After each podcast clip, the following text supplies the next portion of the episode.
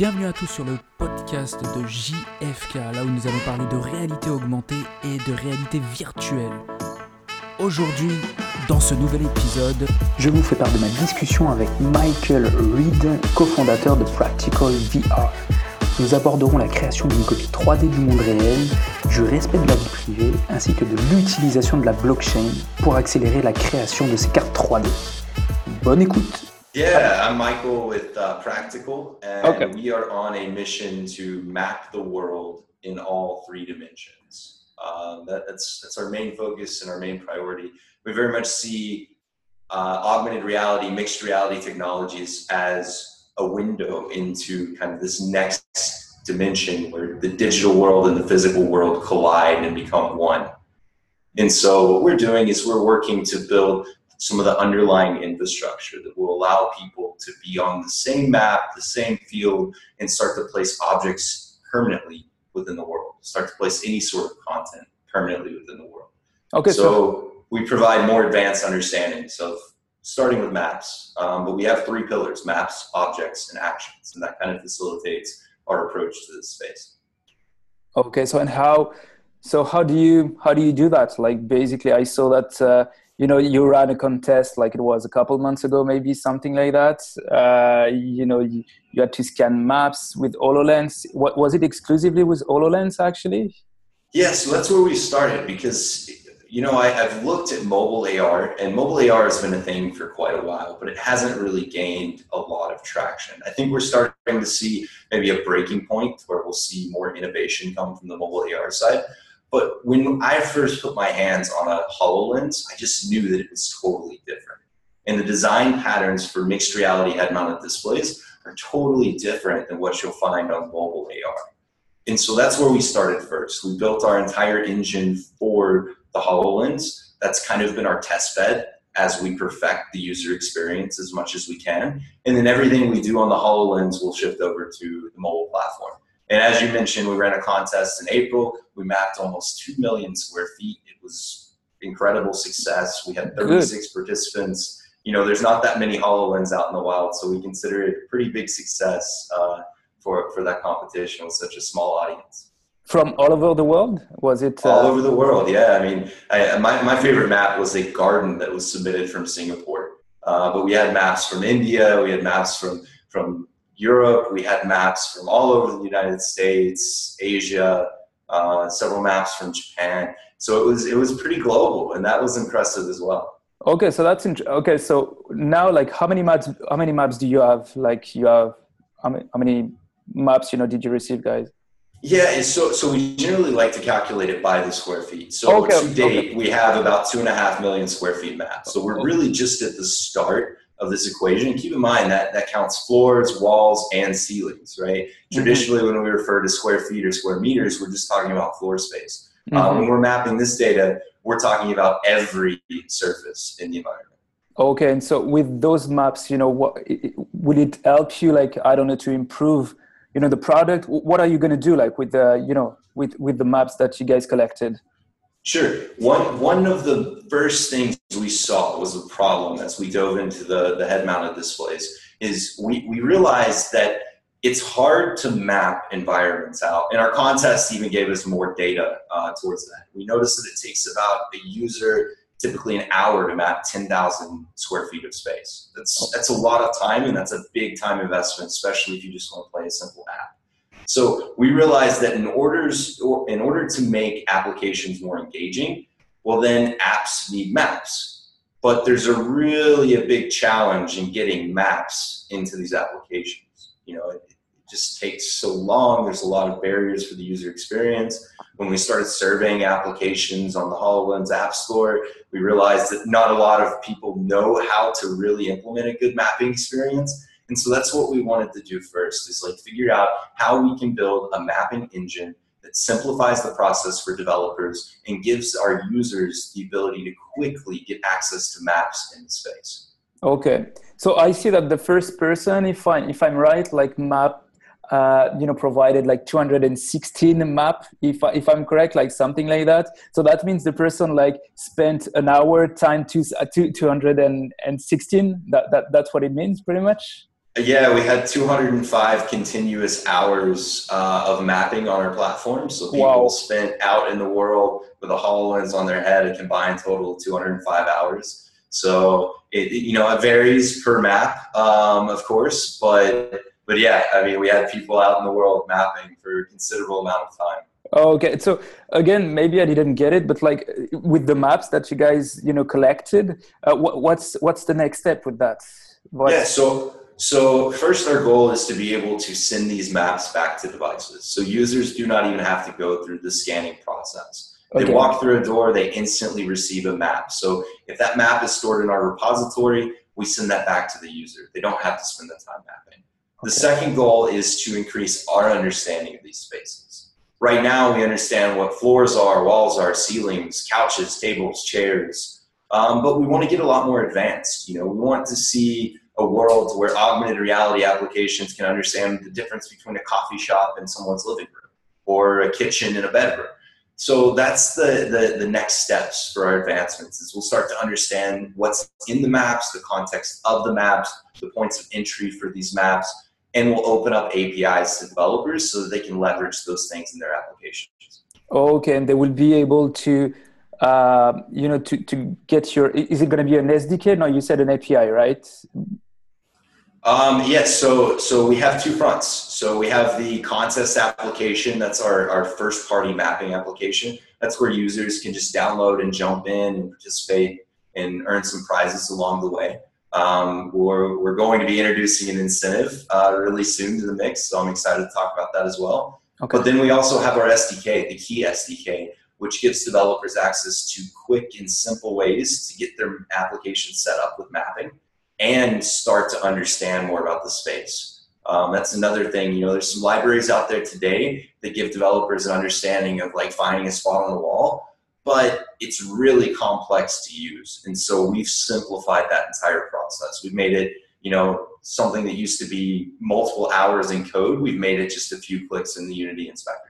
Oh, okay. And first, it's going to be only for HoloLens, and after that, you're going to move like to other platforms, like for the SDK, or like so what's a kind of a roadmap, if I can say? Like, what, what's the sure? yeah, we're, we're in beta right now uh, with a select few individuals on the Hololens to get some initial feedback. Uh, but behind the scenes, we are working on ports to mobile. So we expect before the end of the year, our entire platform will be up, running, and functional on mobile devices.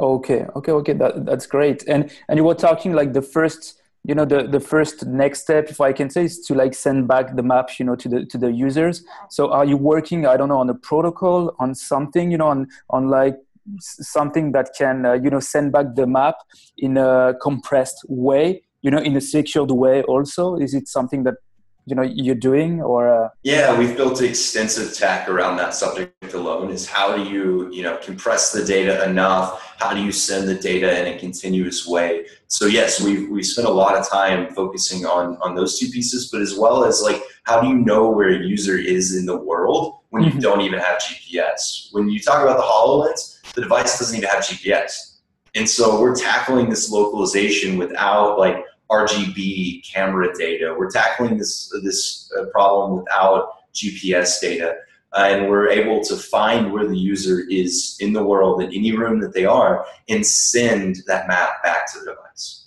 Okay, so and so you've been creating creating a point of clouds, like uh, th- that's what you know the the scanning process was creating point of clouds and uh, you know sending it to your repository. And after that what you're saying is sending it back like to the user in order to place like virtual objects and make them persistent if i understand correctly right? Yeah correct. Uh, the virtual objects persistence sharing those things will come from from this platform. But really what we want to focus on and solve first is just getting maps back to devices. Okay that's so the I- biggest overhead for a user jumping into mixed reality right now is mapping a place out it, it's fun at first, maybe um, if you're if you're into that, but it gets boring pretty quick, uh, especially when you have to map a place every time you start RoboRaid or every time you start a, a different application. If you have to remap every time. It gets kind of old.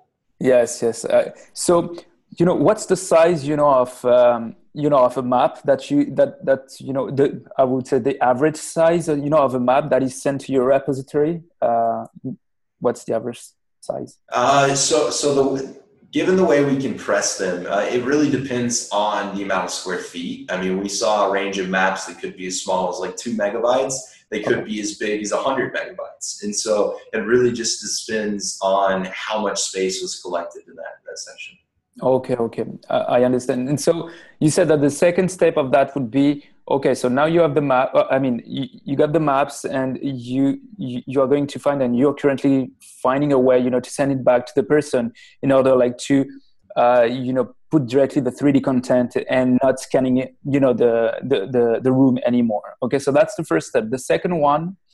Uh, you said the second one is to understand to have a better understanding you know of the spatial visualization that, that that's what you said about like to understand how maps work and uh, you know what you can do with that. So can you can you tell us a bit more about this second step yeah we just we mainly want to give developers tools for anything spatial. So okay. finding random spots on the wall finding a corner in a room you know finding a place on a chair where somebody can place an object. Um, finding a certain size of object. Just more intelligent ways to place stuff in use, users environments is one of our main primary goals on that front. So uh, are you going to add some, you know, AI, you know, to recognize the different objects, you know, in the room, like how, you know, to name them? Like, what's uh, what are you going to do? That's that's a very good question. So we have a little bit harder problem to solve than maybe some of our competitors do, in the respect that we're not collecting actual camera data. We're just collecting post-process point cloud data, and that's really for user privacy. Um, you know, I have a background in privacy rights activism, and that's near and dear to the core of practical. Is how can we do this in a very private and sincere way? Um, I, have I've thought a lot about the implications of having an always-on head-mounted camera on everybody's head that understands the environment better than they do. And so the, the, the first key is we have a lot of um, bigger obstacles to face but, but to answer your question, yes, we are looking into machine learning approaches to help us understand, you know, have users input tags for the data itself and understand this data at a, a larger scale. We're also um, heavily dependent in working with topology right now. So we're understanding the actual topology of the space and we're expanding some of our topological queries uh, to be more inclusive of more objects in the environment as we know what they are. Could, could you please, you know, expand on, you know, what's the difference between, you know, the point of, cl- you know, collecting data from the point of cloud and collecting data, you know, from the camera, you know, the difference between that and what's the privacy, you know, has to do with that? Just uh, first, you know, that would be the first question and the second question was you know related to, to was relating to what you just said. I don't remember.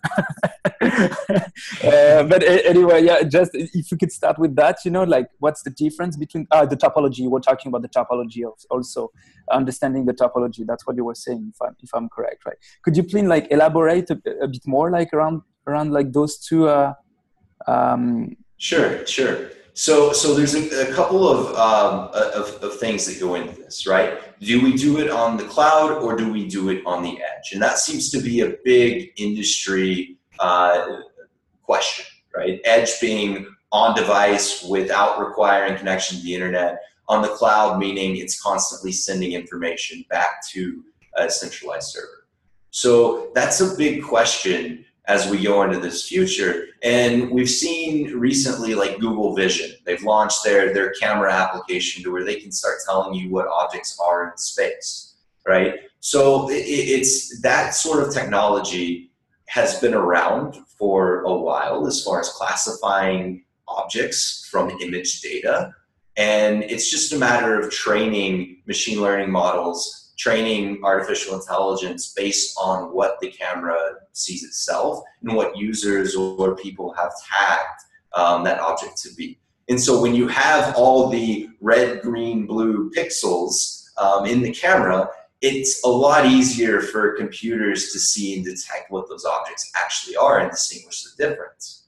But when you have a point cloud like the ones we collect, we're not collecting any RGB data alongside the red, green, blue data alongside that point cloud. We're just looking at the actual uh, geometry of the object and the topology of the object in 3D space. And so we're, we're trying to discover how, without you know, seeing the red, green, blue, how can we determine what these objects are? Now, one of the, the major concerns and, and the differences here is with red, red, green, blue data, if you have a sticky note on your monitor with your passwords, then that may be something fed into this big system. Uh, and you would have a lot of concerns if that system is utilizing cloud-based approaches versus edge-based approaches. And so we're trying to avoid that entire argument itself in saying, hey, we're not going to even touch the red, green, blue. Okay, I see. So, okay, with the point of cloud, you're just going to see you know what are the different edges and you know what are the shapes. Just a bunch of dots right? Just a bunch of uh, of white dots. And maybe i can get you a picture and you can edit that into the interview here but uh, Definitely, yeah, yeah. just a bunch of dots that if you look close enough they start to resemble the structure of the environment. Okay so that's a structure. That's not so what is written you know what is uh, you know a painting would it will you see for example if there is a painting in the room like will you have like some point of clouds like on the on the painting yeah we could probably see depending on the, the density of the point cloud we collect we could see that there is a painting on the wall we just won't know what that's a painting of okay okay i see but like with the rgb there's you know you can know like what is the painting if, I, if i'm correct on that if I, Correct. If yes. Yes. Okay. You would be able to to tell what is that painting, and not only that, that image may be sent back to a server for for processing, which okay. privacy really really really caused some concerns there. That and you know what's the trend in, in, in the industry like regarding that? You know, people are more you know companies that are building like those new system are they more like on the point of cloud you know uh, technology or more on the rgb one like what, what what's the trend i feel that that's where we mainly stand out is it seems after heavy competitive analysis it seems we're really the only one focusing solely on the point clouds itself okay. um, most of the competitors i've seen are focusing on rgb because you know the, the conversation hasn't really started about the privacy concerns of the space and what users will be comfortable with. So I, I think that it's a matter of the, the users deciding where they want to land on this argument. You know, do they want a camera that's constantly sending image data back to the server? Um, do they want that to be their AR experience, or do they want an AR experience that exists solely on the device and is not sending any data outside of the device um, that can be personally identifiable? Okay, okay, I, I, I see, I understand. But like, you know, I'm gonna be a bit pushy on that. Like, you know, today we see that you know most of the products that we're using on the internet are free, and we're giving up, you know, a privacy. Do you think like AR is going to go in that direction, or like is it like too?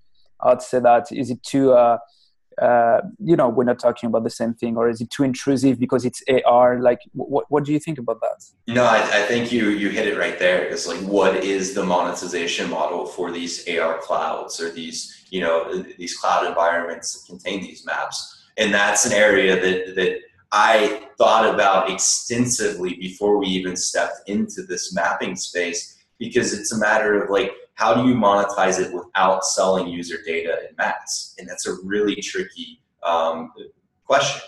So what we've done, and I, I'm, I'm excited to talk about this aspect as well, is we'll actually be launching a token economy beside our mapping product. And what this token economy will do is it will incentivize submissions of this map data, but then users will utilize this token to download this map data. We call the two uh, spatial mining and spatial loading, right? So a user mines spatial data, submits it to our server, and a user loads spatial data and uses tokens to do that as well. So, so okay. what this stuff, hey, go ahead.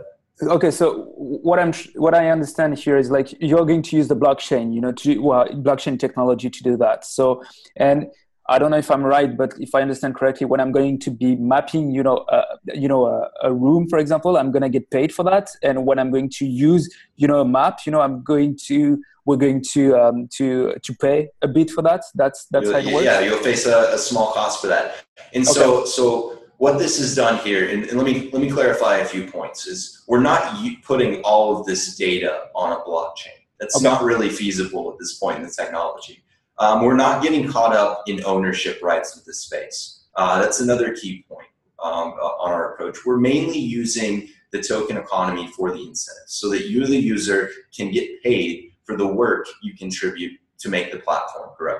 And so, yes, our initial use is that you'll be able to load maps on the fly. You'll pay a bit of token. You may have already earned tokens, or you can go to our website and purchase tokens on a daily basis. Okay. What we'll do from that point is as we continue to add uses into the mix, we'll continue to add uses for our token. So, like those APIs we were talking about earlier, we'll offer a free set of libraries and a free set of calls, but we'll also have an advanced set of calls that utilize our token. Then we go into persistence and channelization and being able to place tokens in points of the world, and that fuels the persistence of those objects and of those channels in that environment. Okay, wow, that's uh, that's quite that's unique, you know, in the you know in the industry, like the way to see, uh, you know, the, the way you're doing it, right?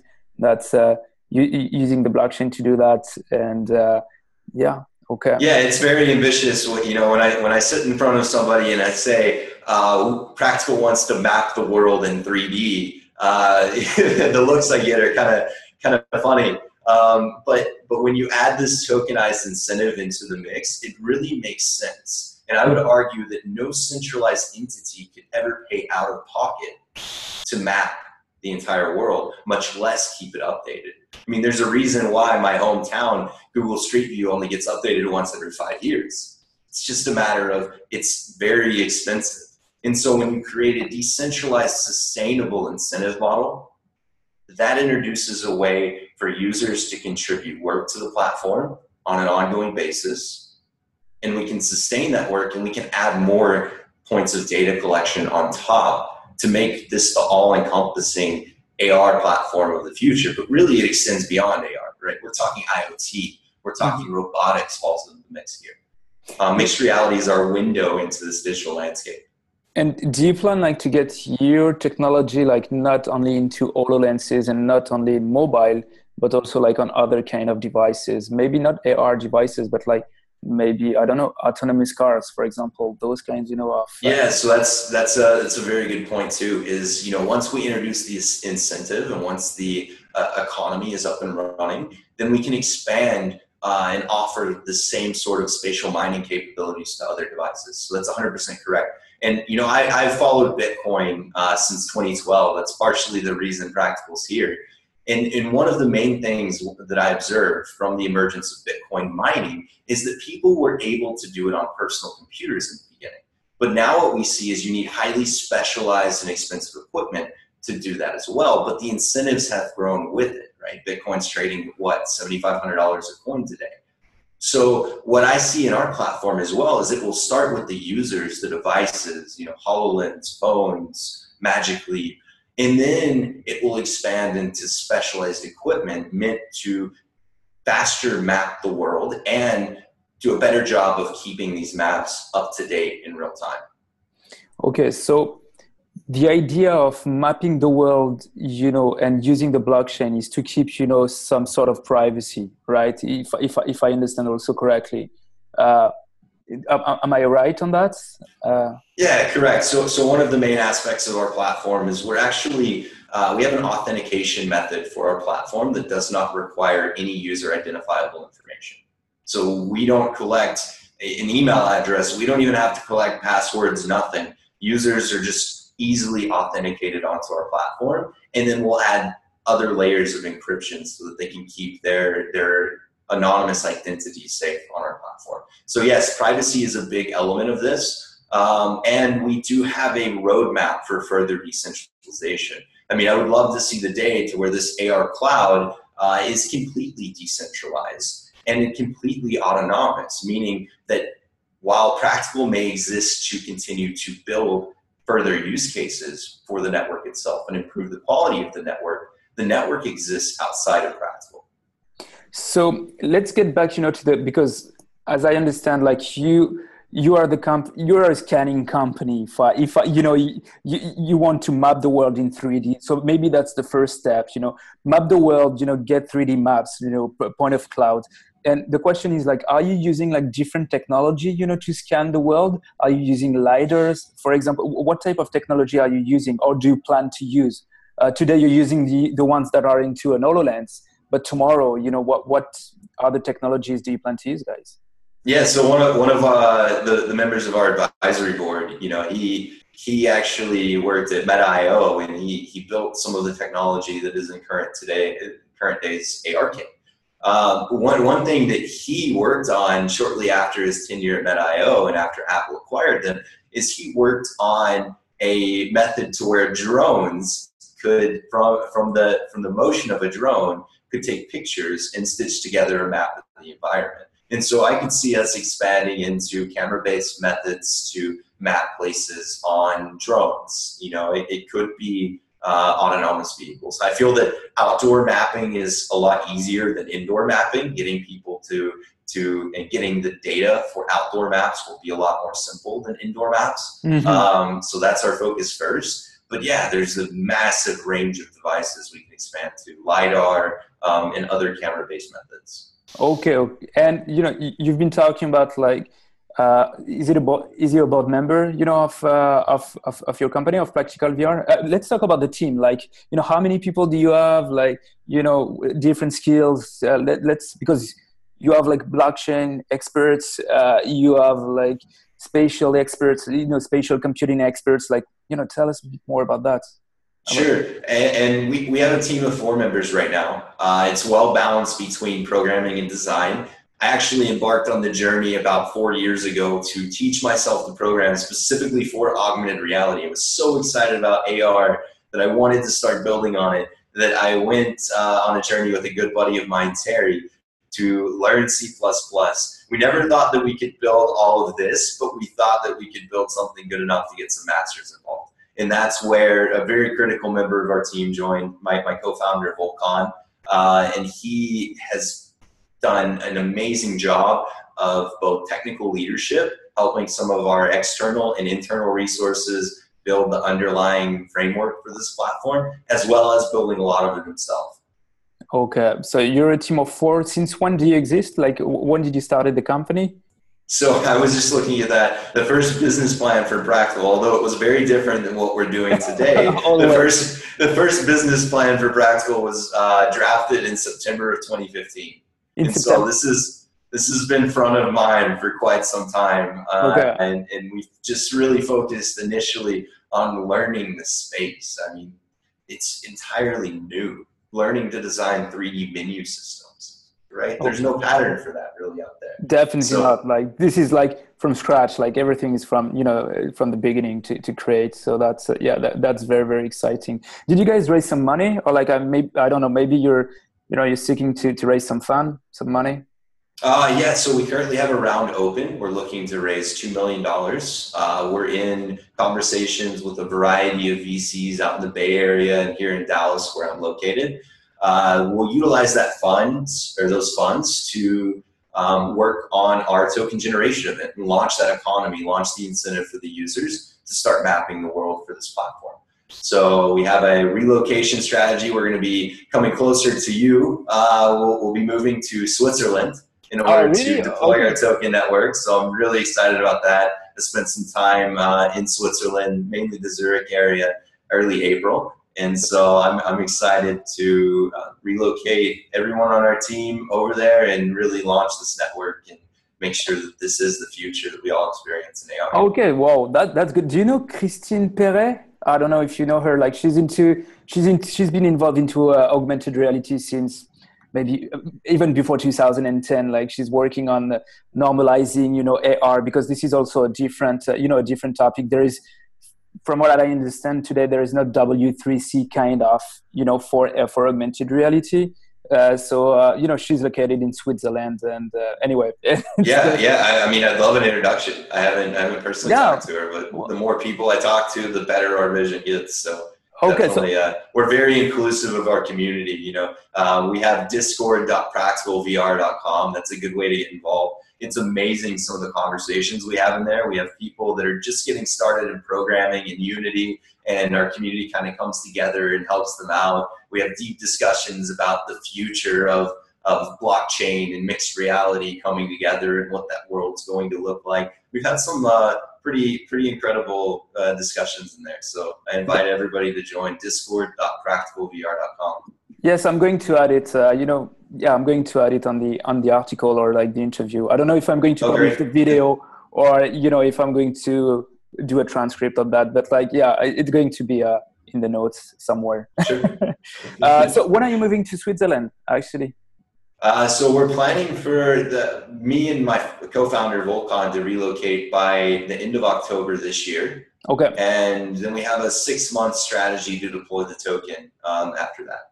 Okay, so that's okay. The reason is mainly for you know the blockchain part you know to be to be over there or like that's that's yeah there's a lot of uh, regulatory rules and restrictions in the united states that cause complications. Okay. it's mainly uncertain at this point. There's still not very clear guidance from okay. the sec uh, on the whole token aspect of things. And so we've done a lot of due diligence. We've we've met and structured with three major firms here in the states um, you know, I've met with multiple firms in the Switzerland area. And after my first meeting in Switzerland with an attorney there, I, my, my eyes were just wide and open. And I'm like, this is the way to go. We won't have to look over our shoulder and, you know, worry if we're running afoul of the SEC at every point. We'll have the freedom to execute because Switzerland has a very decentralized form of government. And so okay. that's very interesting to me. Okay, okay. I don't. Is there anything you would like to add regarding like practical VR? What you? I don't know. There is like something that you know we missed like during the conversation. Um, you know, yeah. Uh, you were talking yeah, about the contest. Yeah, yeah. Sure. Um, I, I, mean, we're we're going to continue to to launch contests. I mainly like people to jump into the community, get involved in the conversation. You know, we're all about generating the ideas for this next platform because when our community gives us the ideas of what they want to build, that helps us build the tools to make those ideas possible. Mm-hmm. And so um, check out our to- token, check out our website, practicalvr.com. Uh, we're, we're really just called Practical, um, trying to rebrand outside of the, the VR because we encompass mainly mixed reality technologies today. Um, but yeah, jump on, get involved. Um, if you're interested in, in stepping up and taking a bigger role, whether it be investment, whether it be a career, if this is something you want to work on, um, I'm always in that Discord. So shoot me a message. I'll, I'll definitely, uh, I love conversation. Okay, that's great. Okay, thanks a lot, Michael. Thanks, uh, you know, for uh, you know, for the time that you took, and uh, yeah, that's that's pretty much it, uh, you know, on our side. All right, fantastic. Good chatting with you. Talk again soon. Talk to you soon. Bye. Bye.